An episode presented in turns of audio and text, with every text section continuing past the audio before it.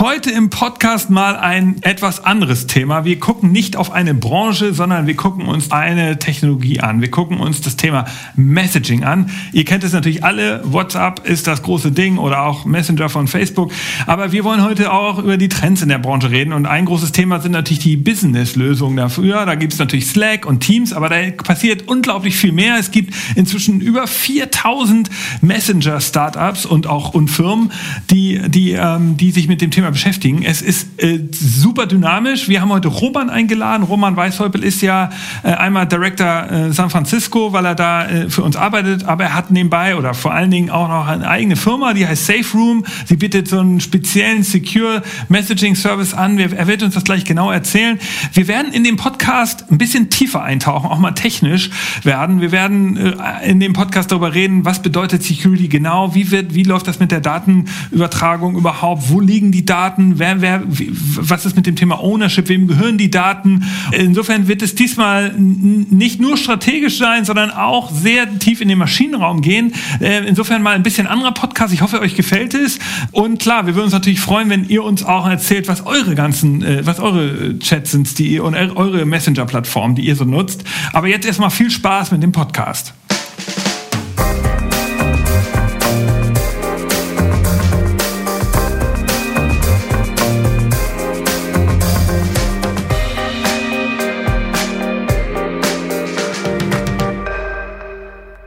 Hi Roman, heute bei uns im Podcast nicht als Director San Francisco von Future Candy, sondern als Unternehmer im Bereich Messaging.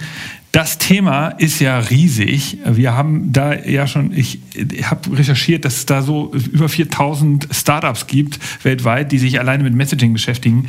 Und es gibt wirklich, jetzt das Neueste, was ich gesehen habe, war Peanut, ein Startup, was gerade trending ist im Bereich Messaging, was Müttern erlaubt, untereinander und werdenden Müttern erlaubt, miteinander zu kommunizieren. Also verrückte Startup-Welt im Bereich Messaging. Hilf uns noch mal so ein bisschen Überblick zu bekommen. Wieso bist du da in dem Bereich tätig? Wieso bist du da eigentlich Experte? Oder ich meine, dass du Experte bist, wissen wir ja, aber was ist dein Background? Erzähl uns mal ein bisschen was über dich im Bereich Messaging. Was machst du da? Ja, genau. Hallo erstmal, Nick. Danke für die Einladung. Freut mich immer, hier zu sein bei dir im Podcast. Und heute reden wir mal über quasi so ein bisschen mein Herzensthema, ja, Messaging.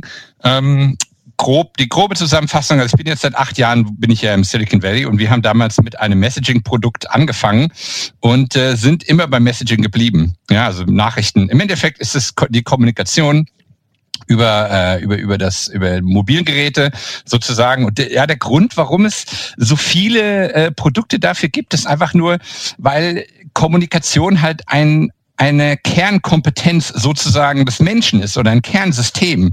Ja, der Mensch kommuniziert immer und dauernd, zwar mal mehr, mal weniger, aber auch mit verschiedenen Entities, also mit verschiedenen Personen. Und jede Kommunikation hat halt so seine eigenen Bedürfnisse. Ne? Ist ja auch klar, man redet halt mit seiner Freundin oder Frau, redet man anders als mit seinen Kindern und mit seinem Chef oder mit seinen Angestellten. Ja, und mit der Kommunikation kommt ja auch noch viel dazu. Ja, also was passiert dann mit dem Kommunizierten? Und das ändert sich ja dann auch wieder nach der Zielgruppe. Und deswegen gibt es halt immer wieder, immer mehr Geschäftsmodelle oder Businesses, die sich halt um den Bereich Kommunikation halt kümmern. Ja, weil genau, wenn jetzt sowas wie Peanut, was du ansprichst, ja, was quasi Frauen untereinander verbindet, die über Mutterschaft reden, dann geht es einfach davon aus, dass werdende Mütter oder junge Mütter, die haben so ein Bedürfnis, sich mit ähnlichen Frauen oder auszutauschen, die in ähnlicher Situation sind, ja, dass zumindest die Macher von Peanut glauben, die brauchen ihr eigenes Netzwerk. Und genau mit der Idee haben wir damals auch angefangen. Ja, also wir sind ja damals, wenn du dich noch dran erinnern kannst, als ich dir das erstmal von meiner Idee erzählt hast, haben wir auch so uns so eine Nische rausgesucht. Ja, wir hatten damals die Couples, also die Paare, Männlein, Männlein, Männlein, Weiblein, Weiblein, Weiblein, whatever. Ne? Also nur 2 Leute, für die einen sicheren Messenger anzubieten. Ja, also ich und meine Freundin. Unser Pitch damals, der auch genial war natürlich, na, Facebook kümmert sich um deine Freunde, LinkedIn um deine Kollegen und Twitter um irgendwelche Themenfollower. Und wer kümmert sich um die wichtigste Person in deinem Leben? Ja, dein Partner. Und wir sind rangegangen und haben unseren ersten Messenger gebaut. Und der nur für Paare, also nur für zwei Personen gemacht war. Und genau, du hast jetzt aber natürlich schon das nächste Modell. Dieses Nischending, Paare, das hat sich dann nicht etabliert, weil sozusagen man braucht anscheinend doch mehr Leute auf so einer Plattform, damit das nachher auch ökonomisch funktioniert. Darüber können wir ja gleich nochmal reden. Erzähl jetzt mal, was du genau, was deine Firma jetzt ist, weil du bist jetzt ja im anderen Bereich tätig. Genau. Wir haben das gleich, ein ähnliches Kernprodukt, ja. Also das Schöne, dass wir schon damals, wo wir im Paarbereich waren, haben wir immer natürlich hohe Sicherheitsanforderungen gehabt, ne? Das war immer unser Kern. Weil uns war klar, wenn ich mit meiner Freundin rede, dann geht es keinen anderen was an. Never ever. Ja, und dann haben wir natürlich dann, als wir uns weiterentwickelt haben, auch mit der Firma, und wir haben uns ja dann neu gegründet, dann sind wir halt aufs Business Messaging gegangen, weil wir gesagt haben, ja, unsere Sicherheitsanforderungen oder unser System, was wir für Paare geschafft haben, das ist für Businesses genauso wichtig, ja, weil hier geht es ja auch darum, dass ich mich sicher austauschen kann, dass wenn ich mit meinem Board zum Beispiel kommuniziere, ja, dass das an keinen nach draußen geht, das ist einfach nur für mich und für die Person, mit der ich rede, und wir haben dann quasi die hohen Sicherheitsanforderungen, die wir vorher geschaffen haben, haben wir dann quasi umgebrandet, ein neues Kern geschafft und natürlich auch ein Businessmodell da dran, was natürlich auch spannend ist, ne, weil wenn ich im B2B-Bereich mich bewege, dann kann ich auf einmal für meine Leistung was bezahlen, und wenn ich im B2C-Bereich bin, vor allen Dingen dieser App-Economy sozusagen, da muss ich halt über die Masse gehen, und wenn die nicht ausreicht, dann ist es schwer. Ja, und wir machen jetzt Safe Room, Secure Messaging for Business. Also sind eine Lösung, die ist so ähnlich wie WhatsApp für Business, also nicht so ähnlich wie WhatsApp, einfach hohe Sicherheitsanforderungen, allerdings natürlich ohne die ganzen Daten sammeln, Datenkraken und Analytics und hast du nicht gesehen. Und natürlich auch die Ownership ist klar, es gehört nichts, also bei WhatsApp gehören ja alle Daten Facebook am Ende und bei uns bleiben alle Daten beim Unternehmen. Und mit Safe Room, also wir sind auch noch relativ early, meistens sind wir so in Board of Director Ebene, also so 10, 20 Leute, die sich sicher austauschen wollen, und dann haben wir noch ein Kernfeature, was so der Unterschied ist zum Rest der Markt, also wir haben so eine Art Live-Chat, so ein Off-the-Record-Chat, ja, wo bei dem nichts gespeichert ist. Ja, das heißt, das ist ein Live-Chat, da bin ich drin im Raum, in einem digitalen Raum mit einer Person, und solange wir uns darüber unterhalten, muss nichts gespeichert werden, weil halt alles nur im Cache, im Temporary Memory. Aber jetzt höre ich von dir irgendwie Business-Chat, und ich denke automatisch an Slack. Ich denke, bei Future Candy sind wir von Slack umgestiegen auf Microsoft Teams. Da habe ich meine Arbeitskollegen, da kann ich auch externe Leute hinzuziehen.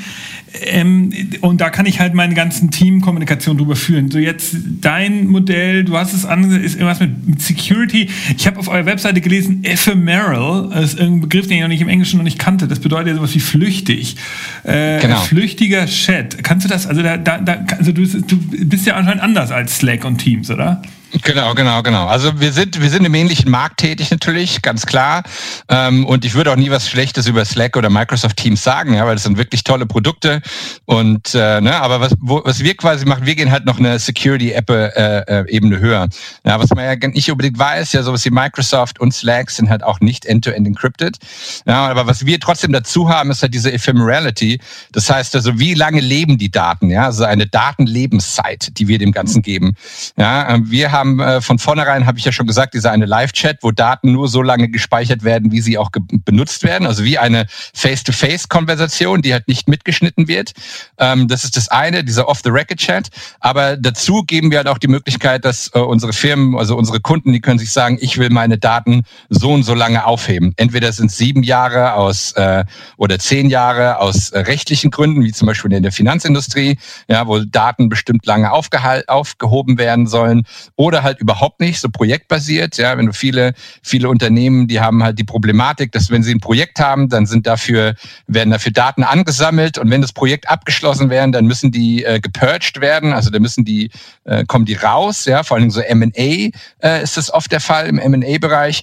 Und das ist etwas, worauf wir uns dann spezialisieren. Ja, also wirklich High Security und dann wirklich, wie lange leben die Daten? Okay, das heißt also, ich bin jetzt eine Anwaltskanzlei oder ein Merger Acquisition Laden, und ich nutze eure Software, um mit meinen Firmen, mit meinen Kunden zu kommunizieren. Wenn der Merger dann vollzogen ist, dann kann ich in eurem Tool die Sachen alle vernichten und gibt niemanden. Und ihr als Firma hattet nie Zugriff, als sozusagen Anbieter. Ihr hattet zwar die Leute haben eure Tools benutzt, aber ihr habt die Daten nie auf euren Plattformen gesichert, sodass da Vertrauen herrscht, oder wie?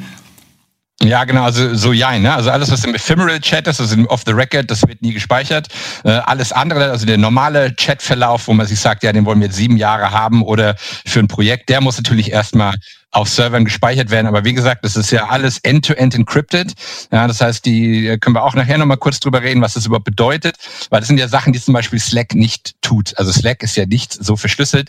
Von daher sind wir da schon auf einem sehr hohen Sicherheitsniveau. Und wenn jetzt zum Beispiel so ein Merger and Acquisition ist, ja, dann haben die da ihre Gruppen, in denen die aktiv sind, wo die ihre Daten aufteilen. Und wenn die dann diese Gruppen schließen, dann killen wir die, also dann werden die Daten dann auch von den Servern runtergeschmissen. Weil was ja ganz wichtig vor allen Dingen bei solchen Sachen ist ja die 4. Dimension, ja, die oft vergessen wird, ist die Zeit.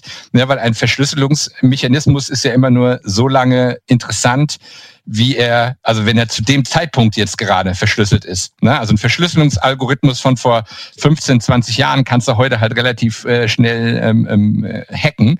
Ja? Und dann ist natürlich die Frage, wie lange wird etwas dann auch gespeichert? Ne? Und das ist die Lösung, die wir ansetzen.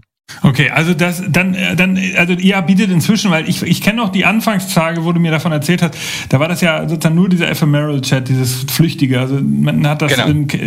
Ich habe mit dir geschrieben und am Ende des Chat wurde sofort gewiped und jetzt bietet ihr so ein Feature an, dass ich auch gewisse Daten halt nach meinen Zeitvorgaben speichern kann auf Servern von euch.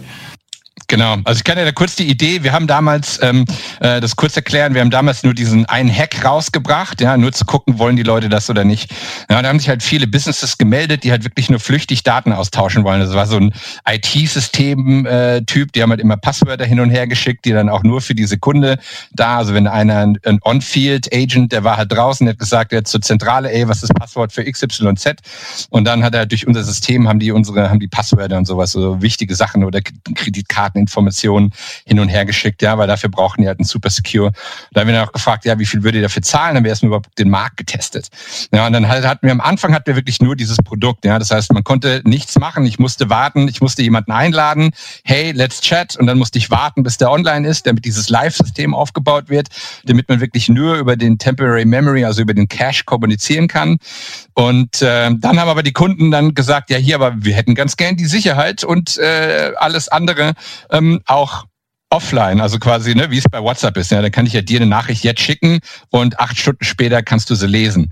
Ja, und dann haben wir das weiter aufgebaut, haben dann halt diesen History-Chat, also mit einer Historie, dass die Vergangenheit auch drin ist, haben wir dann auch mit aufgebaut und so sind wir halt kundengetrieben dann dort gelandet, wo wir halt jetzt sind. Okay. Und jetzt interessiert mich ja, wie macht ihr das jetzt als Business? Also ihr seid eine amerikanische Firma, ihr vertreibt das an amerikanische, es ist eine B2B-Lösung, das kostet wahrscheinlich Geld, oder ist das ein Premium-Produkt? Also, oder ist das wie bei Slack, oder ist das Freemium, oder wie macht ihr das jetzt, dass ihr da überhaupt erst in den Markt kommt? Und wie macht man das heute? Weil der Markt ist doch mega gesättigt eigentlich. Es gibt doch so viele Anbieter. Ich glaube, und ich weiß nicht, gibt es auch für die Technologie schon Wettbewerber oder so? Also wie kommt man eigentlich heute als Slack, als Messaging-Anbieter nochmal so rein in so einen Markt? Ja, ja, genau. Und die Krux daran ist, dass dieser Markt, der ist jetzt so riesig, ja, dass dann noch so viel Platz ist. Und deswegen tummeln sich da auch halt so viele Mitbewerber, weil halt im Endeffekt haben noch so wenige Firmen ein Messaging-Tool. Und da sind die Deutschen fast sogar ein bisschen weiter als die Amerikaner. Ja, aber trotzdem, wenn du es dir überlegst, ja, wenn du mal in die Bürohäuser guckst, ja, dann gibt es dort viel zu wenig Firmen, die so etwas benutzen. Ja, frag mal euren Anwalt zum Beispiel, ja, ob was die benutzen, ja, oder selbst irgendwelche Board of Directors und wie auch immer. Also es wird viel zu wenig benutzt. Also viel zu viel neglected sozusagen. Wir sind noch auf so einer Ebene, ich vergleiche das immer ganz gern mit so früh im Markt, wie damals, als die E-Mail aufgekommen ist, ja, wo die Leute ihre privaten E-Mails benutzt haben, um im Business zu kommunizieren, bis dann die Businesses nachgezogen sind und irgendwann mal gesagt haben, I gotta own this data. Ja, also Moment mal, das ist ja, das das muss mir gehören als Unternehmen. Und wie viele trotz alledem noch WhatsApp benutzen. In Deutschland ist es dann oft ein bisschen mehr reguliert natürlich auch durch die DSGVO. Es gibt halt wahnsinnig viele Unternehmen, die halt noch keine Lösung haben, ja. Und auch die Lösung schon haben oder die nach Lösung suchen, ja, die haben dann ja trotzdem immer noch so WhatsApp-Gruppen, ja. Ich meine, selbst at Future Candy haben wir zwar unsere MS Teams, aber trotzdem haben wir noch eine WhatsApp-Gruppe.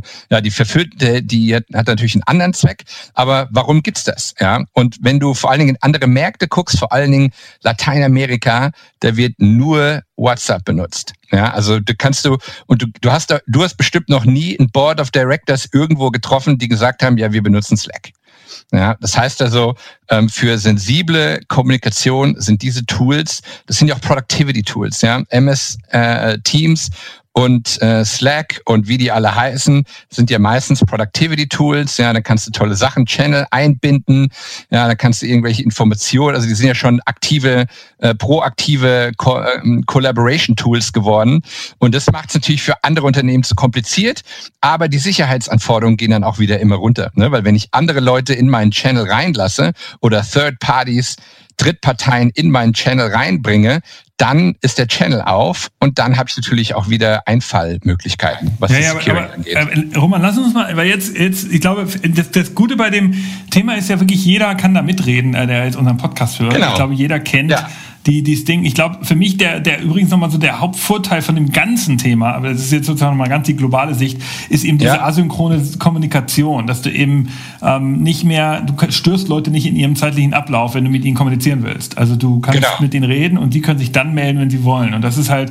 was Neues. Das hatte man mit der E-Mail so ein bisschen, aber jetzt halt wird es vereinfacht. Und ich verstehe deshalb auch, warum das Thema so groß ist und was du ja auch eingangs meintest. Aber jetzt, was mich interessiert, wenn wir mal die nächste Ebene anfangen. Du hast ja gesagt, das Ganze ist vor allen Dingen ein technisches Thema, was das Thema Security angeht. Und vielleicht, da bin ich wirklich Laie und ich glaube auch viele Hörer, weil ich habe jetzt mal so ganz als Laie den Eindruck, die meisten der Sachen, die ich nutze, nämlich WhatsApp und Teams, die kommunizieren mit einer Verschlüsselung. Die sagen, ja, Moment, End-to-End, das ist irgendwie verschlüsselt. Das steht ja sogar bei WhatsApp mit drin in dem Chat, wenn ich zum ersten Mal mit jemandem Kontakt habe. Du sagst, das ist aber alles gar nicht so. Kannst du das mal genauer erklären? Genau, also WhatsApp ist end-to-end encrypted, also WhatsApp ist sogar sicherer verschlüsselt als Slack und ich glaube auch Teams. Und das liegt, also im Endeffekt ist eine richtige Ende-zu-Ende-Verschlüsselung, ja, das sagt ihr, wie ihr schon sagt, der Schlüssel, das heißt die Verschlüsselung, der Encryption-Key, der ist nur auf den Endgeräten und nirgendwo anders.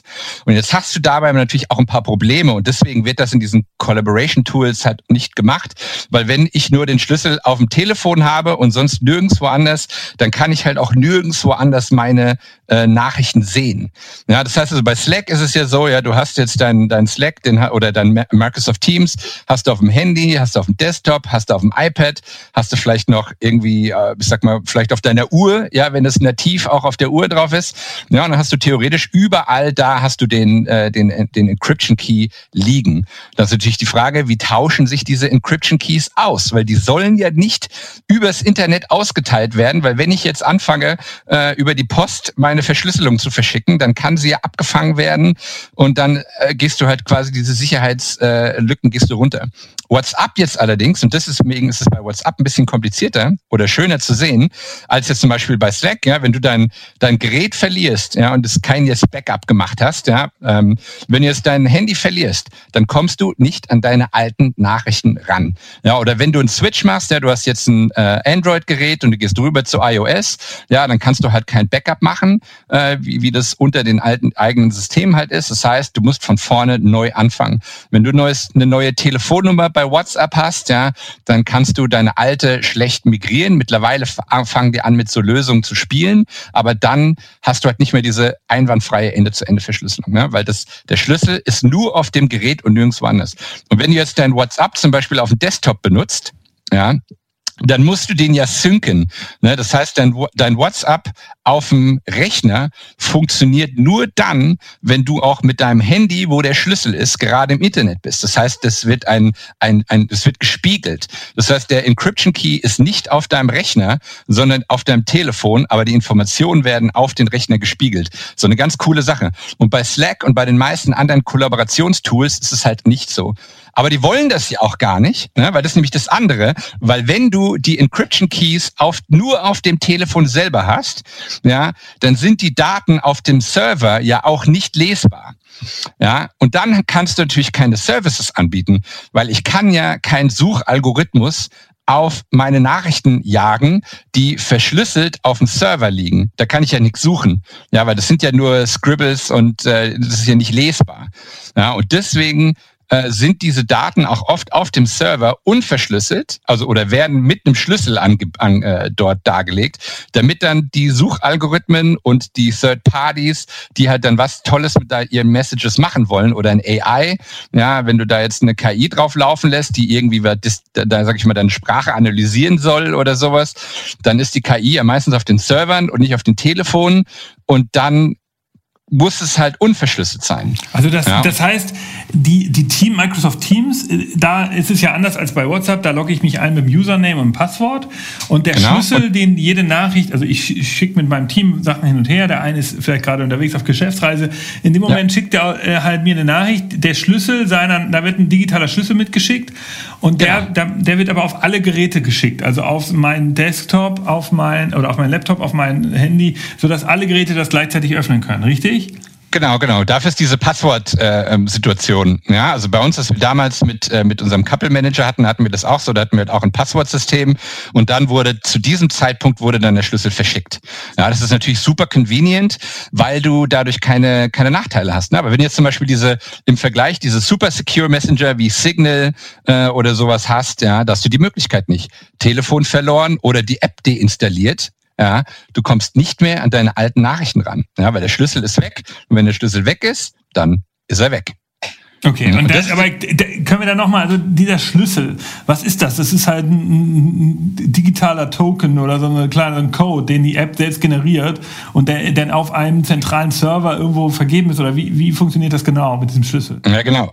Also im Idealfall wird der halt nicht über den Server vergeben, ja, weil dann ist er wieder angreifbar. Also im Endeffekt gibt es auch zwei Keys, es gibt den Public Key und den Private Key, ja, und nur im Zusammenspiel mit diesen beiden Schlüsseln kannst du die Nachrichten lesen und das macht es dann wieder einfach, weil meinem Gegenüber muss ich ja auch die Möglichkeit geben, meine Nachrichten zu lesen. Ja, und dafür schicke ich ihm dann meinen Public Key und nur mit seinem Private und meinem Public Key, also mit seinem Private und seinem Public Key kann er das dann lösen sozusagen. Und ich habe doch genau das Gleiche. Ich habe meinen Private Key, den gibt's nur auf meinem Telefon und der Public Key, der wird dann quasi geteilt, also der kommt dann rüber von dem anderen User und beziehungsweise die werden dann erstellt. Und dann funktioniert die Verschlüsselung. Ja, und im Idealfall bleiben diese Keys, die bleiben dann halt auf dem Telefon und werden nicht irgendwo zwischengespeichert, also auf irgendeinem Server abgespeichert, wo, wenn sich dann noch einer mit seinem iPad anmeldet, dass der dann auch die Keys kriegt. Ja, weil dann hast du ja wieder dein Private Key, der sollte halt nur auf deinem Gerät und nirgendwo anders sein. Und sobald du dann anfängst, den Private Key auf 3, 4, 5 verschiedenen Geräten zu haben, ist der halt auch nicht mehr so private. Ja, aber dann habe ich nochmal eine Frage. Da passieren auch aktuell, ich sag mal, Hackerangriffe, dass jetzt Firmen versuchen oder dass irgendjemand versucht mitzulesen, das kann er, indem er versucht, diese Schlüssel abzufangen und dann in Kommunikation reinzukommen. Ist das richtig? Ist das sozusagen die Gefahr? Genau. Also so der Klassiker ist so ein Man-in-the-Middle-Attack. Ja, das heißt also, der Klassiker, also der absolut größte Klassiker davon ist, du bist im Starbucks, ja, und du willst jetzt hier Free Wi-Fi benutzen und dann loggst du dich da ein, ja. Und dann hast du aber nicht gemerkt, dass es nicht das offizielle Starbucks-Wi-Fi ist, sondern das ist einer, der Typ, der da in der Ecke mit seinem Laptop sitzt, der hat dieses Wi-Fi kreiert, hat es halt irgendwie Starbucks-Free genannt. Ja, und du wirst dann, sag ich mal, der Trottel, du wärst du nicht alleine, weil das machen fast alle oder sehr viele, locken sich dann halt da in dieses Wi-Fi ein. Und dann hat er Zugriff auf alles das, was du über das Internet teilst. Ja. Und jetzt gibt es natürlich dafür ist ja auch dieses HTTPS.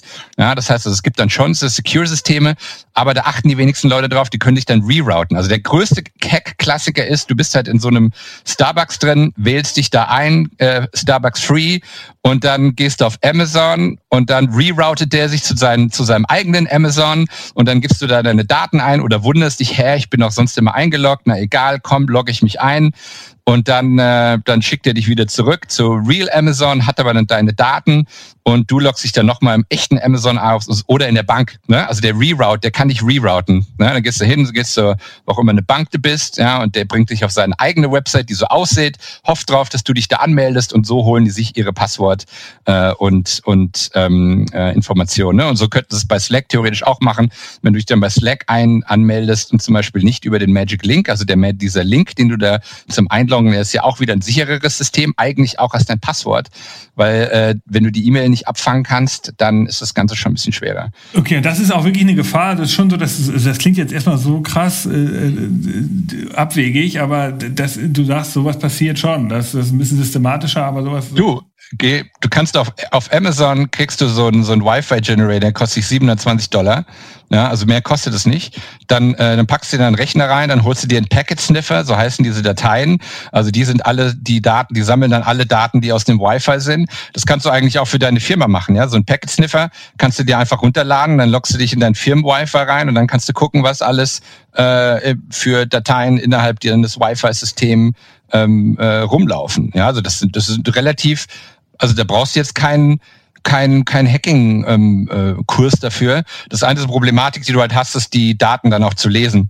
Bilder, die unverschlüsselt verschickt werden, die kannst du direkt sehen. Also die sind visible, die Links kannst du sehen. Also sogar ein Nicht-Hacker kann mit diesen Daten, mit dem Code, kann natürlich nicht viel anfangen, aber viele Daten sind klar, kannst du einfach sniffen. Also Google mal Packets. Okay, krass. Also das ist jetzt wahrscheinlich sozusagen für die IT-erfahrenen Profis, die hier zuhören, ist das wahrscheinlich ein Klassiker. Also für mich als sozusagen Tech-Manager, ich bin da wirklich ein Laie und merke, dass das ein Riesenproblem ist. Jetzt verstehe ich aber natürlich auch, wieso wichtig ist, das zu verschlüsseln und so. Du sagst, WhatsApp macht das ganz gut. Jetzt kommen wir nochmal da zurück. Du hattest aber noch eine Sache gesagt vorhin, vielleicht kannst du da auch nochmal kurz tiefer eintauchen. Ich habe also diese Daten, die nutze ich jetzt bei irgendeinem Messenger, Slack oder so. Wem gehören die Daten? Das Ownership-Thema. Wie ist das eigentlich da genau geregelt aktuell? Genau. Also das liegt erstmal dann, wie die Firma das halt will. Ne? Und dann ist ja noch die Frage, welche Daten, ne? Das ist ja das Lustige. Es gibt ja die Daten und die Daten.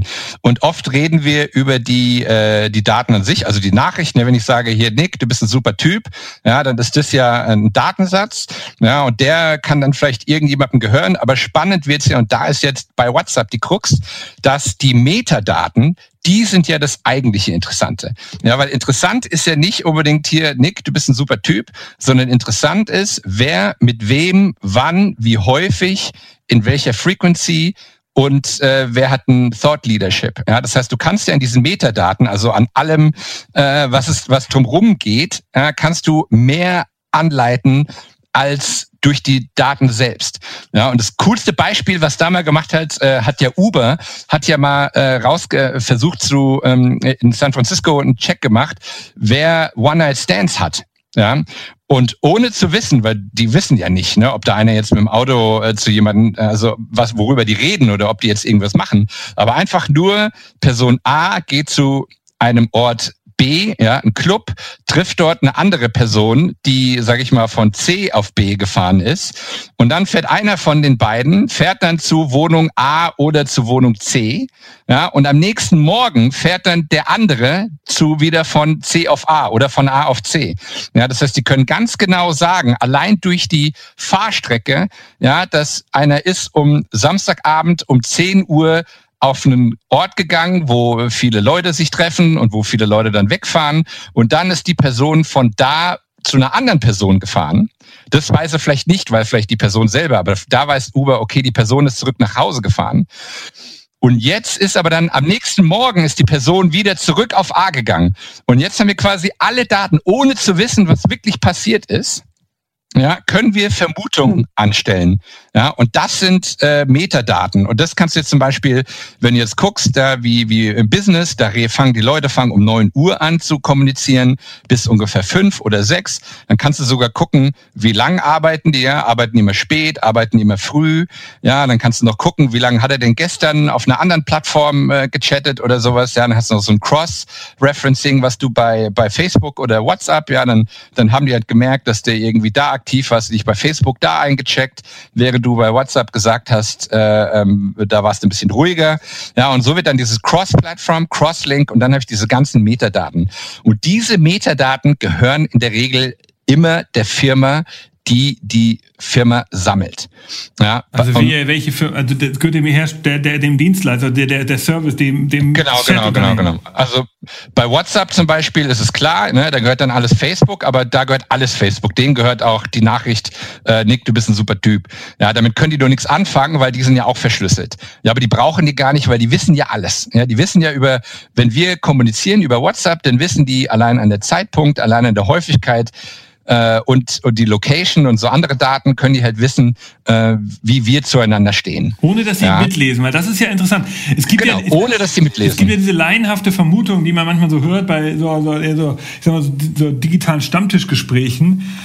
Es ist ja so, dass Leute sagen, oh, ich habe aber wieder was erlebt, ich habe irgendwie heute erzählt von Urlaub in die Toskana und auf einmal sehe ich Werbung bei Instagram von der Toskana. Wo ich sage, und dann, also bei WhatsApp haben die irgendwie über Toskana geschrieben oder das auch gesagt, bei so einem Telefonat vielleicht von WhatsApp und dann kam die Werbung. Und da sage ich immer, das ist wahrscheinlich Zufall, das ist eher über eine andere Logik gekommen, als dass die mitgehört, weil es geht ja nicht, die können ja das nicht mithören, auch die Telefonate. Genau. Also der eine Unterschied ist dann nochmal, die Security in der Gruppe ist geringer als in einem One-on-One-Chat. Ja, und natürlich weiß man das auch nie mit WhatsApp, was die wirklich können, was die wirklich machen. Die haben auch andere Möglichkeiten. Die können es ja, also Facebook ist ja dann dahinter, nicht WhatsApp. Facebook kann das ja auch durch die Mikrofone theoretisch mitgekriegt haben, ja, dass die irgendwie, also wenn jetzt so Conspiracy Theory, gibt's gar andere Möglichkeiten. Aber man geht davon aus, dass solche Sachen, also wenn einer über den verschlüsselten WhatsApp gesagt hat, ich will in die Toskana und dann sieht er die Toskana-Werbung. Ja, also wenn er nicht vorher auf Google Toskana auch gegoogelt hat, was er wahrscheinlich auch gemacht hat. Und wahrscheinlich hat er sich vorher auch einen Flug gebucht übers Internet. Das heißt, Facebook braucht gar nicht die Daten von WhatsApp. Ja, weil Facebook macht ja überall auf jeder Webseite, wo ein Like installiert ist, ja, und du drauf gehst, wirst du ja getrackt. Ob du Facebook-User bist oder nicht, ist denen ja wurscht. Ja, du kriegst eine ID, kriegst so einen Cookie verpasst. Das heißt, wenn du jetzt bei hashimototravel.com buchst du deine Toskana-Reise, die haben auch natürlich Like-Buttons oder so einen Facebook-Share-Button und dann kommst du auf die Webseite und dann, wenn du im gleichen Browserverlauf dann auch mit Facebook dich angemeldet hast, dann bist du eh sowieso klar, dann weiß es Facebook. Aber meistens sind es solche Sachen, wie du schon selber gesagt hast, die sind Zufall, das ist die Confirmation Bias. Das heißt, der Mensch sucht halt Patterns und vorher ist dir die Toskana-Werbung nicht aufgefallen, weil die hat dich nicht interessiert, sondern erst nachdem dein Gehirn weiß, jetzt geht's um Toskana, fällt dir sowas überhaupt auf. Weil dann sagt dein Gehirn, Moment mal, Toskana, da war doch was, guck mal rechts unten und dann fällt's dir erst auf. Okay, aber dann lass uns da nochmal eben kurz tiefer einsteigen. Also, da nochmal weiter kurz drüber reden. Also, ich habe jetzt verschiedene Messenger, ja, die ich nutze. Der meiste ist WhatsApp, den hast du ja gerade schon beschrieben. Jetzt nutze ich die natürlich tatsächlich einige, sowas wie WeChat habe ich jetzt in China benutzt. Das liegt einfach da liegt's an der Region, weil die kein WhatsApp haben oder viele Chinesen da nicht sind. Jetzt gibt es ja aber auch noch so einige Kollegen, die ich habe, die sind auf Threema oder auf Telegram, weil sie eben die Facebook-Produkte nicht so gerne nutzen möchten. Wie siehst du das eigentlich? Sind solche, so diese General-Chat, sowas wie diese WhatsApp, wo wirklich jeder drauf kann, welche Produkte kann man da noch erwähnen? Welche fallen dir da auf? Gibt es da irgendwie welche, die man im Auge halten sollte? Ist das so, dass Telegram eher was für Drogendealer ist oder soll man das auch nutzen? Oder kannst du da was anderes noch zu sagen? Ja, genau. Also im prinzipiell ist es so, dass diese Messenger, die sind alle sicher, also haben alle eine Ende-zu-Ende-Verschlüsselung. Bin ich mir ziemlich sicher. Die haben alle sehr hohe Verschlüsselungsalgorithmen und damit sind die auf jeden Fall sicherer. Aber wie gesagt, WhatsApp ist ja auch sicher. Ne? Ich würde ja nie sagen, dass Facebook weiß, dass ich dir geschrieben habe, Nick, du bist ein geiler Typ. Das wissen die nicht. Aber die Frage ist halt dann, was machen die mit den anderen Daten, ja, mit diesen Metadaten? Und jetzt sagen die natürlich, dass sie nichts damit machen, aber ja, now you gotta trust them halt. Ne? Das Problem ist halt, muss man sich die AGBs mal genau angucken und was passiert da. Also ich würde auch eher, also wenn ich jemandem empfehle, wenn er einen privaten Messenger suchen würde, dann würde ich auch eher Threema oder auch Signal, das wäre so mein Favorite eigentlich, da würde ich eher reingehen, weil die eine andere Staatenstruktur haben. Ne? Also bei Threema zum Beispiel, da zahlst du ja auch dafür. Ja, also da ist ja schon wiederum, da bist du ja schon ein Kunde, also da bist du ja nicht das Produkt, sondern du bist Kunde, das ist ja schon ein Unterschied. Bei Telegram, wobei es gibt viele Hacker oder wie auch immer, die Telegram geil finden und das benutzen, von daher würde ich jetzt auch nie was Schlechtes über die reden, weil die auf jeden Fall auch sehr hohe Standards haben natürlich. Das ist dann halt so eine Vertrauenssache. Ja. Wenn Telegram dahinter steckt, ja Pavel Durov. Genau. Anscheinend, der hat ja Kontakte gegründet, VK, dieses Facebook in Russland. Der wurde ja aus Russland verbannt angeblich. Also da ist dann die These, arbeitet er noch mit dem Kreml zusammen oder nicht, ne? Ja, genau. Ich hätte das jetzt nicht selber gesagt, weil ich mag es nicht, Gerüchte, die Gerüchte weiterzubreiten, aber das sind halt genau solche Sachen. Ja, ich würde dann vielleicht eher, wobei das heißt ja nicht, dass es schlechter ist oder sowas, aber ich würde vielleicht dann eher einem Schweizer Unternehmen glauben, wo ich dann 1,99 wie Threema, wo ich 1,99 zahle, einmalig, ja, glaube ich, würde ich eher glauben als irgendwie so einem anderen Unternehmen. Wobei man muss natürlich sagen, es gab keine Leaks bei Telegram, ja, und wenn die jetzt so schlecht wären, dann wird es da wahrscheinlich auch Leaks geben. Aber ich würde, wenn es so wie Security richtig wichtig wäre im privaten Bereich, dann würde ich immer Signal nehmen, ja, weil da ist auch alles Open Source, ja, und Open Source ist immer besser. Sind auch solche Sachen, wo dann Edward Snowden und solche Leute dann auch sagen, die benutzen das. Und bei Signal kannst du es halt richtig merken, dass sobald irgendwie was mit der Encryption nicht funktioniert, sind die Daten auch weg. Und wenn Daten weg sind, dann ist es immer, oder nicht mehr lesbar sind, dann ist es immer ein gutes Zeichen. Wenn Daten durch irgendwelche Sachen wieder lesbar werden können, dann macht es das halt ein bisschen unsicherer sozusagen. Also, um das jetzt mal ganz narrow runterzubrechen, um ganz platt zu sagen. Aber hier kommt ja noch die Problematik, die jetzt bei Unternehmen zum Beispiel ist. Ein Unternehmen kann ja jetzt nicht sagen, okay, wir benutzen jetzt alle Telegram oder wir benutzen alle Signal. Ja, weil hier ist ja auch wieder die Ownership-Struktur ist wieder komisch, weil ich als Unternehmen will ja Eigentümer der Daten sein. Und ich will auch nicht, dass mein Mitarbeiter Eigentümer der Daten ist, sondern ich als Unternehmen bin Eigentümer. Ja, und dafür muss man dann in eine Paid-Variante gehen. Das ist wie bei Slack. Ja, also wenn du die Free-Version von Slack benutzt, dann gehören die Daten Slack. Erst wenn du dafür zahlst, hast du überhaupt die Rechte an den Daten, also deinen eigenen Daten erworben. Ja, und für Businesses, und deswegen glaube ich halt auch, dass dieser Markt so riesig sein wird und warum sich das so ausbaldübert. Ja, also im Moment, as of now, ist der Team Collaboration Market in den USA ist bei 35 Milliarden Dollar nur die USA. Ja, das heißt, der soll auch jetzt, glaube ich, in den nächsten 5 Jahren soll er nochmal um 10 Milliarden wachsen. Das heißt, das ist ein großes Wachstumspotenzial. Und trotzdem hast du halt wahnsinnig viele Unternehmen, die halt noch nicht ein Team-Collaboration oder Kommunikationstool benutzen. Ja, weil die meisten benutzen, in den USA sogar noch schlimmer, die meisten benutzen SMS. Ja, das sind die mit WhatsApp, sind wir ja fast sogar schon weiter als die.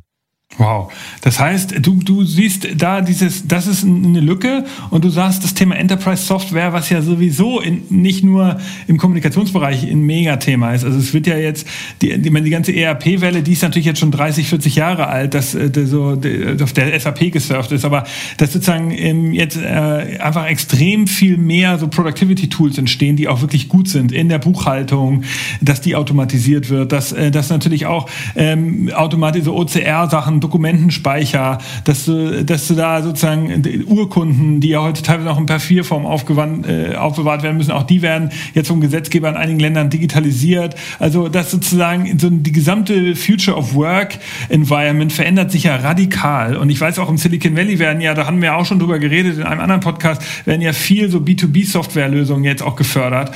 Du siehst genau in der gleichen Bewegung siehst du jetzt auch diese Messaging-Sache, dass du sagst, Productivity, Communication, das ist auch natürlich im Arbeitsleben mega wichtig und da muss mehr passieren und du hoffst da sozusagen reinzukommen jetzt mit deinem Unternehmen. Und, genau. Und also unsere Theorie ist sozusagen, wir gehen davon aus, dass es immer noch so ein Plain-Level-Field ist, ja, weil halt die meisten Unternehmen halt noch nicht Lösungen für sich gefunden haben und die suchen auch. In Deutschland durch die DSGVO sind ja dann solche Sachen wie WhatsApp zum Beispiel auch verboten, wobei wir auch in Deutschland noch gar nicht aktiv sind. Das kommt noch dazu, zumindest nicht proaktiv. Und also da passiert eine ganze Menge. Ja, und wie gesagt, unsere Prognose ist jetzt ganz blöd. In 5 Jahren wird jedes Unternehmen ein Messaging-System haben, egal wie klein oder wie groß. Ja, weil also entweder wird es rechtliche Sachen dafür geben, ja, weil diese ganzen Absprachen und wenn die Leute dann irgendwie die verlassenen Unternehmen, ja, so eine WhatsApp-Gruppe ist ja auch, ne, wenn du den Mitarbeiter, wenn ein Mitarbeiter den Laden verlässt, ja, dann kannst du ihn zwar auf der Gruppe rausschmeißen, aber der hat ja noch alle Daten, weil die, wenn du noch ein System hast mit Bring Your Own Devices, wo die Leute ihr eigenes Telefon haben und das ist in den USA, sind das 75%, ja, aller Arbeitnehmer, die ihr eigenes Telefon benutzen. Ja, das heißt, wenn die in irgendwelchen selbst Signal-Gruppen oder Threema-Gruppen sind, ja, dann, wenn die das Unternehmen verlassen, dann laufen die mit den Daten nach Hause und das Unternehmen hat halt keinen Zugriff. Ja, also dieses alte Ding, wenn jemand zum Beispiel gekündigt wird, dann wird ja sofort die E-Mail-Zugriff wird gekappt, damit die Person nichts mehr löschen und nichts mehr kein Unheil quasi damit machen kann. Und bei der mobilen Telekommunikation ist es halt nicht so. Ja, außer du hast ein Diensthandy, was du abgeben musst. Aber wie gesagt, 75% aller Arbeitnehmer haben das nicht.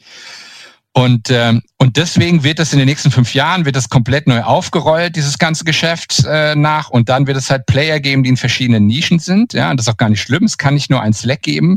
Ja, aber eine deutsche Bank wird nie Slack benutzen. Ja, das wird nie passieren.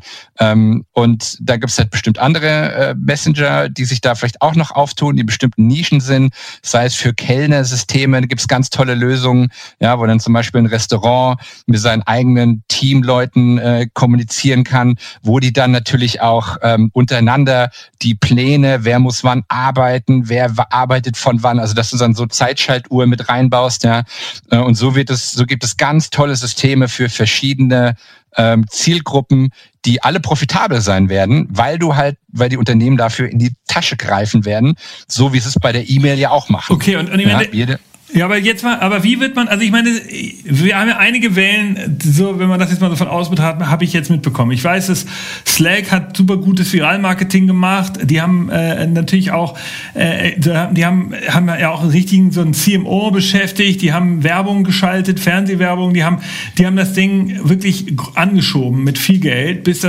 viele Leute auf das Ding gestiegen sind. Dann waren sie auch relativ early, sie waren früh dran in diesem Business-Thema.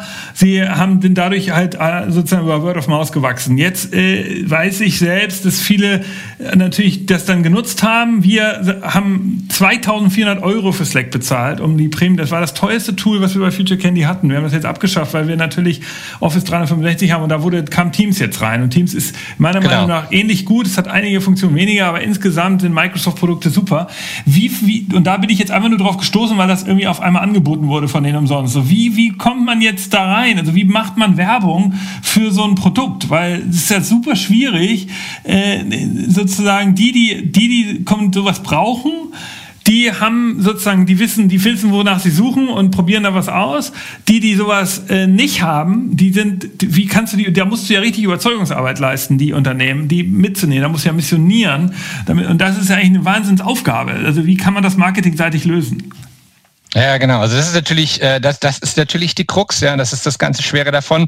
Und Microsoft Teams zum Beispiel wäre jetzt für mich auch eher ein Konkurrent als Slack. Ja, also vor allen Dingen, aber wir müssen jetzt mal für Europa reden, ist das sicherlich viel, viel schwerer als jetzt zum Beispiel in den USA oder in anderen Märkten wie China oder wie Asien oder Lateinamerika. Ja, in Europa glaube ich auch, dass es sehr schwer ist, aber da musst du halt, also ich würde immer sagen, also für uns ist es halt so, ja, wir sind noch relativ klein und wir sind ziemlich jung und wir gehen halt for the low-hanging fruit, ja, und die muss halt funktionieren. Das heißt also, wenn einer sagt, wir überlegen Microsoft Teams oder dich, ja, dann bin ich dann und da sage ich dem halt, das machen wir und dann entweder klappt es oder es klappt nicht, aber da verschwende ich marketingmäßig dann keine Energie mehr rein. Ja? Du musst dir halt wirklich die lowest hanging fruit, und das sind Unternehmen, die halt nichts haben, die davon auch noch nicht, denen das auch noch nicht so richtig bewusst ist, und da musst du dann reinkommen und musst denen überhaupt mal die Problematik davon erzählen, und dann bist du First Ansprechpartner und dann musst du eine gute Lösung haben dafür. Das ist jetzt für uns. Wie das sich natürlich ist, sobald wir im Massenmarkt sind, das heißt also, wenn jetzt Safe Room, wenn wir weitaus größer gewachsen sind, dass wir uns dann auch in Competition mit Teams und Slack oder was es da noch so alles gibt, beschäftigen. Ja. Das dauert natürlich noch, und dann bist du aber, dann kommst du halt in den Markt rein, ja, genauso wie BMW und Mercedes und VW, ja, bauen alle Autos. Und dann musst du halt gucken, wieder hier typisches, klassisches Marketing, ja, auf welche Zielgruppe spezialisierst du dich, wo hast du dein einfachstes, wo hast du deinen Entry Point, und wenn du zum Beispiel Slack bist, dann gehst du halt nicht zur Anwaltskanzlei, ja, weil die wird dich nie benutzen.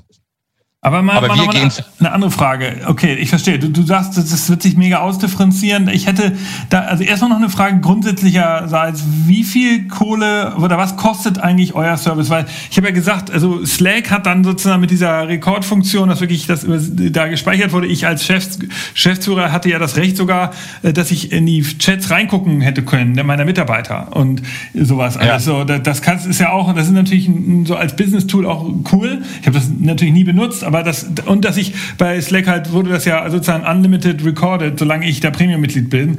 Das ist ja, wenn du Free nutzt, ist das glaube ich nur irgendwie 90 Tage oder so und dann wird das alles gelöscht. Ja. Die letzten 1000 Nachrichten oder sowas, glaube ich, so oder 10.000. Ja, die Frage ist, wie ist denn euer Businessmodell? Kannst du das nochmal sagen? Ja, genau. Also wir sind natürlich jetzt noch stark in der Nische. Das heißt, wir sind jetzt auch noch teuer, ja, weil wir natürlich die Nische, die wir gefunden haben, die können wir ausnutzen. Aber im Moment sind wir, wie gesagt, in so einem kleineren Bereich von bis 50 Personen. Das ist so unser Ding. Und das kostet so ungefähr 1.500 Euro Dollar im Jahr. Das ist so der Bereich, ja. Und es ist jetzt natürlich für pro Firma für oder pro Account oder pro Firma. Nee, pro Firma, genau, also pro Account. Also so sage ich ja, im Team bis zu 50, 100 Leuten so ungefähr. Ah, okay. Na, das ist natürlich jetzt schon, das ist natürlich teuer jetzt, aber wir gehen natürlich auch an Firmen A, die das sich leisten und vor allen Dingen das kein Problem ist. Wenn gerade der Bereich so Board of Directors, ja, für die sind halt $1.500, für Secure Communication sind halt nicht viel im Jahr. Also ich muss dazu sagen, wir haben 2.400 Euro bezahlt bei Slack, aber Slack hat ja auch noch so eine produktive Funktion mit diesen Channels und so, da ging es ja nicht nur um Kommunikation, sondern du kannst auch so Wissensmanagement machen, weil du ja so Sachen im Teams teilen kannst, so Infosachen. Deshalb haben wir haben das jetzt ja, wie gesagt, auch abgestellt. Die Frage ist, du sagst 1.500, das ist ja aber doch trotzdem im Preismodell von wahrscheinlich anderen Chat-Anbietern, oder? Genau. Aber also das ist dann wirklich, wo du sagst, wie gesagt, wir sind ja noch früh, das heißt, es wird sich also ich meine, Pricing ist bei einem Startup ist immer so, weißt du, das ändert sich von heute auf morgen. Ja, das ist einfach, das ist immer die blödeste Frage. Ich weiß nicht, was mein Pricing, ich weiß, was es jetzt ist, aber ich kann ja nicht sagen, wie es in 1 oder 2 oder 3 Jahren sind. Das Einzige, was ich natürlich sagen kann, ist, dass Kunden, die früh dabei sind, die behalten halt ihr altes Pricing. Das ist ja auch immer das Abgefahrene. Aber genau, also wir sind jetzt da auch nicht so absurd viel teurer. Aber ja, bei uns ist halt der ganz große Unterschied ist, ja, we don't do shit with your data. Ja, das ist halt das Ding. Ja, wir haben keine Third-Party-Application, die uns irgendwelche Statistiken irgendwie gibt. Ja, weil du kannst ja, also bei den anderen Apps, die wir vorher hatten, wo wir natürlich, ne, da konnten wir ja quasi sehen, wer unsere Kunden sind, ohne die Kunden zu kennen, ja, sondern dann packst du hier irgendwie Flurry von Yahoo, packst du da eine SDK rein oder auch von anderen Drittanbietern, ja, und die scannen, die wissen quasi, wer du bist, weil die gucken, in welchen anderen Apps ist auch Flurry drin, und dann wissen die, okay, der Nick, der hat Teams, Uber Business, bla bla bla, Microsoft auf seinem Handy, das heißt, die können schon allein an den Apps, die du auf dem Telefon hast, wissen die, wie alt du bist und männlich, weiblich und sowas, ja, das machen diese Dinger, und die kann halt und solche Third-Party-Dinger haben wir halt nicht in unseren Apps. Also ihr habt Flurry ist ja so ein Analytics-Tool für das muss man erklären, für Smartphones, das gehört zu Yahoo, und das ist ein Code, so ähnlich wie Google Analytics Code bei Webseiten, ist das für die Smartphone, so viele App-Anbieter, die haben das in ihrem App-Code drin. Das heißt, ich installiere eine App und schon liest der Code mit, was für andere Apps da drin sind. Natürlich kann er nicht auf die Profile zugreifen, er hat ja kein Passwort, aber er kann sehen, was für Apps hat der, welche nutzt er häufig und kann dann... Wann benutzt er sie? Also die ganzen Metadaten hat er, ne? Das ist nämlich auch wieder interessant, ne? Das heißt, der kriegt alle Metadaten, und wenn dann sogar noch eine andere App drauf ist, die auch Flurry hat, ja, dann kommunizieren die auch wieder untereinander. Ja, das ist natürlich alles über einen Algorithmus, natürlich nicht direkt. Natürlich weiß ich nicht, dass jetzt bei unserer anderen App vorher, da wusste ich natürlich nicht, ich konnte nie rausfinden, hat Nick Sohnemann, welche Apps hat der und wann benutzt er die? Das konnte ich natürlich nie wissen. Aber mir haben die gesagt, von so meinen Millionen Usern, die sind so und so verteilt, so und so alt sind die, so viel Kaufkraft haben die und sowas. Ja, das konnte ich alles wissen, ohne meine Kunden selber zu fragen. Ja, weil ich habe ja von meinen Kunden, damals bei der App, habe ich nur gefragt, hier, wie ist eure E-Mail-Adresse und euer Name, aber da könnt ihr angeben, was ihr wollt. Ja, und dann, das war alles. Ja, wir haben auch da keine Daten gesammelt. Mail oder Female wussten wir noch. Ja, aber... für uns war das am Endeffekt billiger, die Flurry-Daten auszulesen, um zu gucken, sind unsere User eher männlich, eher weiblich, sind die eher 23 Jahre alt oder 25, was für Geräte haben die, ja, haben die alle so und so. Für uns war das billiger und einfacher, die Drittanbieterdaten auszulesen, als diese jetzt selber zu erheben, weil das hätten wir auch machen können. Ja, es ist ja auch kein Hexenwerk, deine eigenen Analytics zu kreieren. Und genau, und das haben wir bei den anderen. Das macht so jede Consumer-App macht das halt. Ja, also wenn du nicht dafür zahlst, dann machen die das. Und genau, und bei Slack ich glaube, da machen die es nicht. Ja, das sind Businessmodelle, das sind wieder anders, aber bei Snapchat oder TikTok oder wie die alle heißen, da gehen alle Daten dann halt an die Firmen durch. Und dann wissen die halt auch, okay, der benutzt Slack oder der benutzt jenes, und dann wird er wahrscheinlich eher älter sein als und kein Schüler, weil ein Schüler hat kein Slack. Also wir sind ja sehr wirklich tief abgetaucht in sozusagen das App-Business, finde ich auch cool. Ich habe jetzt mal eine Frage so zum Schluss, mal so einen kleinen, du hast ein bisschen schon so ein paar Prognosen gewagt. Du hast ja gerade erzählt, wie du das in 5 Jahren glaubst du, dass jede Firma so einen Chat hat. So, gib mal, jetzt habe ich mir das mal so ein bisschen angeschaut. So, ich habe ja gesagt, über 4.000 Startups im Messaging-Bereich. Ich weiß, dass in der Mobility-Industrie gibt es, also alles, was so mit E-Scootern und Elektromobilität und so zu tun hat, gibt es, was ja mega dynamisch ist, wofür wir die ganze Zeit hören wir von Elektromobilität und wir hören über diese ganzen neuen Sachen. Und da gibt es gerade mal 6.600 Startups. Das heißt also, fast genauso natürlich, oder sagen wir mal 2/3 der Startups, die in diesem ganzen dynamischen Mobility-Bereich sind, gibt es alleine im Bereich Messaging. Das heißt, da muss doch irgendwie eine Konsolidierung passieren. Also das kann doch nicht sein, dass wir mit so vielen verschiedenen Messaging-Tools arbeiten. Vor allen Dingen jetzt mal meine Frage, wie viel davon ist really a product und wie viel ist nur ein Feature? Also einige Funktionen wie diese Security, da wird doch Microsoft Teams irgendwann auch größer werden und gewisse Zusatzpakete anbieten, oder wie siehst du das? Ja, total. Ne? Also es wird da auf jeden Fall, der Markt wird sich konsolidieren, beziehungsweise genau, einige Player werden halt rausfallen. Aber es gibt also eine Annahme, und die war 2011, 2012, hat man die Frage gestellt, will der Mensch mehr als einen Messenger auf seinem Telefon haben? Ja, und die Antwort ist ganz klar beantwortet. Das heißt, die Antwort dauert ja. Ja, das heißt, man hat heute nicht mehr nur WhatsApp und das war's, sondern es gibt halt verschiedene Nischen. Ja, also jeder, der sich in dem Bereich befindet, der hat, also fast jeder Mensch hat irgendwie 3, 4, 5 Messenger. Der Facebook Messenger ist dabei, dann ist da noch, wenn du Snapchat hast, da ist ja auch eine Messaging-Funktion, dann hast du noch Messaging ist ja fast, also Kommunikation ist ja fast in jedem in jedem Social Device quasi mit drin. Ja, und das heißt, es ist nicht abwegig zu sagen, dass man halt in Zukunft hast du 10, 20 Messenger auf deinem Telefon. Das ist ja eigentlich auch egal, weil das ja über die Notification wird das ja gesteuert. Das heißt, du musst ja nicht immer in den Messenger rein, sondern wenn dir einer was über Shibuya schreibt, dann drückst du halt auf die Notification von Shibuya und bist dann drin, dann kriegst du eine Facebook-Message, dann drückst du da drauf. kriegst du Slack-Message und vielleicht hast du noch, wenn du jetzt ein Selbstständiger zum Beispiel bist, dann bist du mit dem einen, bist du mit Slack, mit den anderen bist du in Teams und mit den anderen machst du über Signal. Ja, das heißt, also ein Multi-Messenger wird auf jeden Fall, wird es weiterhin geben. Jetzt natürlich okay, die Krux, die du gesagt hast, 4000 Players sind da und die werden sich auf jeden Fall konsolidieren. Aber ich glaube, für jede 100 Messenger, die wegfallen, wird es aber auch wieder 10 oder vielleicht sogar 200 neue geben.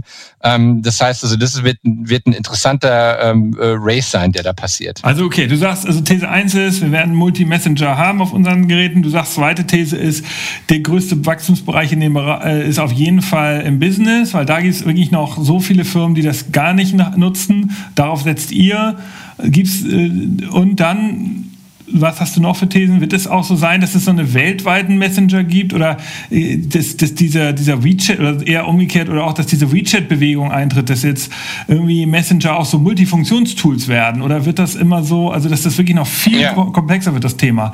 Warum gibt es das eigentlich in der Welt? Das auf jeden Fall. Also WeChat wäre fast ein eigenes Thema, was man machen müsste, vor allen Dingen da durch deine China-Sache. Aber das Problem halt bei WeChat ist halt, also in der Unternehmenskommunikation wird das halt nie eine Rolle spielen, weil das halt so in sich also ich meine, da liest ja der Chinese Government offiziell mit. Und wenn man sich das Geschrei anhört, was hier passiert wegen Huawei, dann sehe ich da keine Chance für WeChat im europäischen Markt. Allein weil die halt... Es wird eigene, aber es wird wahrscheinlich eigene Produkte geben. Aber die ganz große Frage ist ja, und das wird dann der Messenger-Killer sozusagen sein, oder wie auch immer, ob es irgendwann mal einen Standard gibt. Weil die eigentlich interessantere Frage als, warum gibt es so viele Messenger, ist ja, warum gibt es immer noch E-Mail? Ja, und das Interessante an E-Mail ist ja, dass das allumgreifend ist. Ja, also wenn ich jetzt meine E-Mail bei Google habe und ich schicke dir eine E-Mail, die du von Microsoft hast, dann kommunizieren die ja miteinander. Ja, und das ist ja das Krasse. Und die große Frage der Zukunft ist es dann, wird es dann irgendwann mal ein System geben, auf das man sich einigt, dass dann quasi meine Safe Room Nachricht auf deiner Threema ankommt? Ja, oder deinem Slack oder deinem Microsoft. Ja, das ist die ganz große Frage und die ist natürlich, solange sich das alles auf so einem Eigenkuddelmuddel sozusagen beschäftigt, wird das Ganze schwer und dann kommen wir in diese Multi-Messenger rein. Aber das wird die große Frage sein. Ja, wird es da irgendwann mal eine Lösung geben? Aber so lange wird es die E-Mail auch noch geben, solange es die nicht gibt. Wow, okay. Also 3 große Thesen zum Abschluss. Business-Chats sind ein Wachstumsbereich. Wahrscheinlich viele unserer Hörer nutzen schon längst welche. Deshalb ist das für die jetzt keine so Zukunftsdings. Aber du hast natürlich recht. Viele so Mittelständler oder auch alteingesessene Unternehmen in Deutschland, bin ich mir sicher, haben auch keine Messenger. Und in Amerika kommt das ja auch noch, hast du ja auch selbst beschrieben. Das Zweite ist eben, wahrscheinlich gibt es immer so einen Aggregator, so eine Art, so einen Standard, dass die alle miteinander kommunizieren. Und dann konsolidiert sich der Markt, hast du gesagt. Also super dynamisch in dem Umfeld, in dem du arbeitest. Ich bin gespannt. Sagst du uns auch mal, wenn jetzt ein Hörer neugierig geworden ist und sagt, du, ich habe ja total Bock mit dem Tool zu arbeiten. Beschreib doch nochmal so, wie kann man das nutzen, auch wenn du sagst, in Deutschland läuft das noch nicht. Oder kann man es trotzdem nutzen, wenn man DSGVO unkonform arbeiten möchte? Ja, genau. Also es ist gerne. Ich bin offen für alles, sogar auch wenn man sich auch das Thema Cybersecurity, über das wir jetzt auch viel geredet haben, wenn sich da jemand mal informieren will oder sowas, ich bin für jede Schandtat offen. Als Silicon Valley Enthusiast teilt mir sowieso immer seine Erfahrungen super gern. Ja, dann könnt ihr mich einfach anhauen. Also das Einfachste ist, entweder über Instagram, ja, so richtig sicher, oder ich habe natürlich auch ein Telegram oder am besten, glaube ich, ist in dem Fall aber die E-Mail, weil das hat jeder, das kann jeder tun und ihr könnt mich natürlich unter roman@futurecandy.com könnt ihr mir gerne schreiben und dann können wir auch gerne über alle Zukunftsthemen. Ja, aber sag mal das Tool nochmal. Ich glaube, die URL... Achso, ja, genau. Safe Room ist das Tool, saferoom.io. Da könnt ihr Webseite, da kann man auch seine E-Mail eintragen, wenn man dann quasi auf den Verteiler kommt, wann wir dann quasi unseren Official Launch, weil wir sind offiziell noch nicht gelauncht, das heißt, bei uns ist das alles noch Word of Mouth, oder ihr schreibt mir eine E-Mail, wie gesagt, sagt, hey, mich würde mich mal für Safe Room interessieren, dann gerne. Aber www.saferoom.io Da könnt ihr gerne nachschauen, wenn ihr mehr wissen wollt. Und wenn ihr mir schreiben wollt, dann roman@futurecandy.com oder roman@saferoom.io. Klappt natürlich auch. Okay, Roman, super. Also ich glaube, ich merke, dass das Thema ist so krass. Mir fällt auf, wir müssen wahrscheinlich tatsächlich zu WeChat nochmal auch einen eigenen Podcast machen. Ich bin ganz überrascht. Ich hatte im Eingang ja gesagt, mein Gott, dann machen wir vielleicht mal einen kürzeren Podcast, 20 Minuten, so lange kann man da gar nicht drüber reden. Ich merke, wir hätten, glaube ich, noch viel weiter reden können. Wir müssen das jetzt hier so langsam zu Ende führen. Wir haben ja die wichtigsten Sachen vorgekriegt. Also ich finde es richtig spannend, dass ich auch mal in den Maschinenraum von so einem Messaging-Ding geblickt habe, was das Thema Security angeht, wie das mit der Verschlüsselung ist, das mit den Metadaten, das ist mega News, das war mir ja gar nicht so präsent, dass das natürlich viel interessanter ist. Das hast du ja aufgeklärt. Und natürlich deinen Ausblick zum Thema so die Thesen, wo sind da Wachstumsbereiche, warum gibt es diese ganzen Startups, da hast du ja auch eine Menge zugesagt. Vielen Dank, dass du so viel Zeit für uns heute hattest. Lass uns doch mal gucken, dass wir vielleicht in ein paar Wochen tatsächlich das Thema WeChat nochmal angehen, wenn du da weißt, wieso das so funktioniert. Das interessiert, ich war ja gerade in China, interessiert wahrscheinlich auch unsere Hörer. Mich interessiert, warum WhatsApp das noch nicht hat, aber das können wir vielleicht dann besprechen. Falls ihr, liebe Hörer, Interesse habt oder Feedback für uns, dann haut auch gerne mich an, nick@futurecandy.com oder Roman direkt, hat ja schon gesagt, gebt uns Feedback, war das interessant, hat euch das weitergebracht, welche Messenger würdet ihr uns empfehlen, welche nutzt ihr vielleicht? Wollt ihr Safe Room ausprobieren? 1000 Fragen zum Thema. Was sind eure Thesen? Was passiert da in Zukunft? Und so weiter. Ihr dürft euch gerne beteiligen. Ich freue mich auf euer Feedback. Und genau, Roman, bis nächstes Mal. Wir hören uns wieder und euch vielen Dank fürs Zuhören. Bis bald. Super, danke dir, Nick. Tschüss. Tschüss.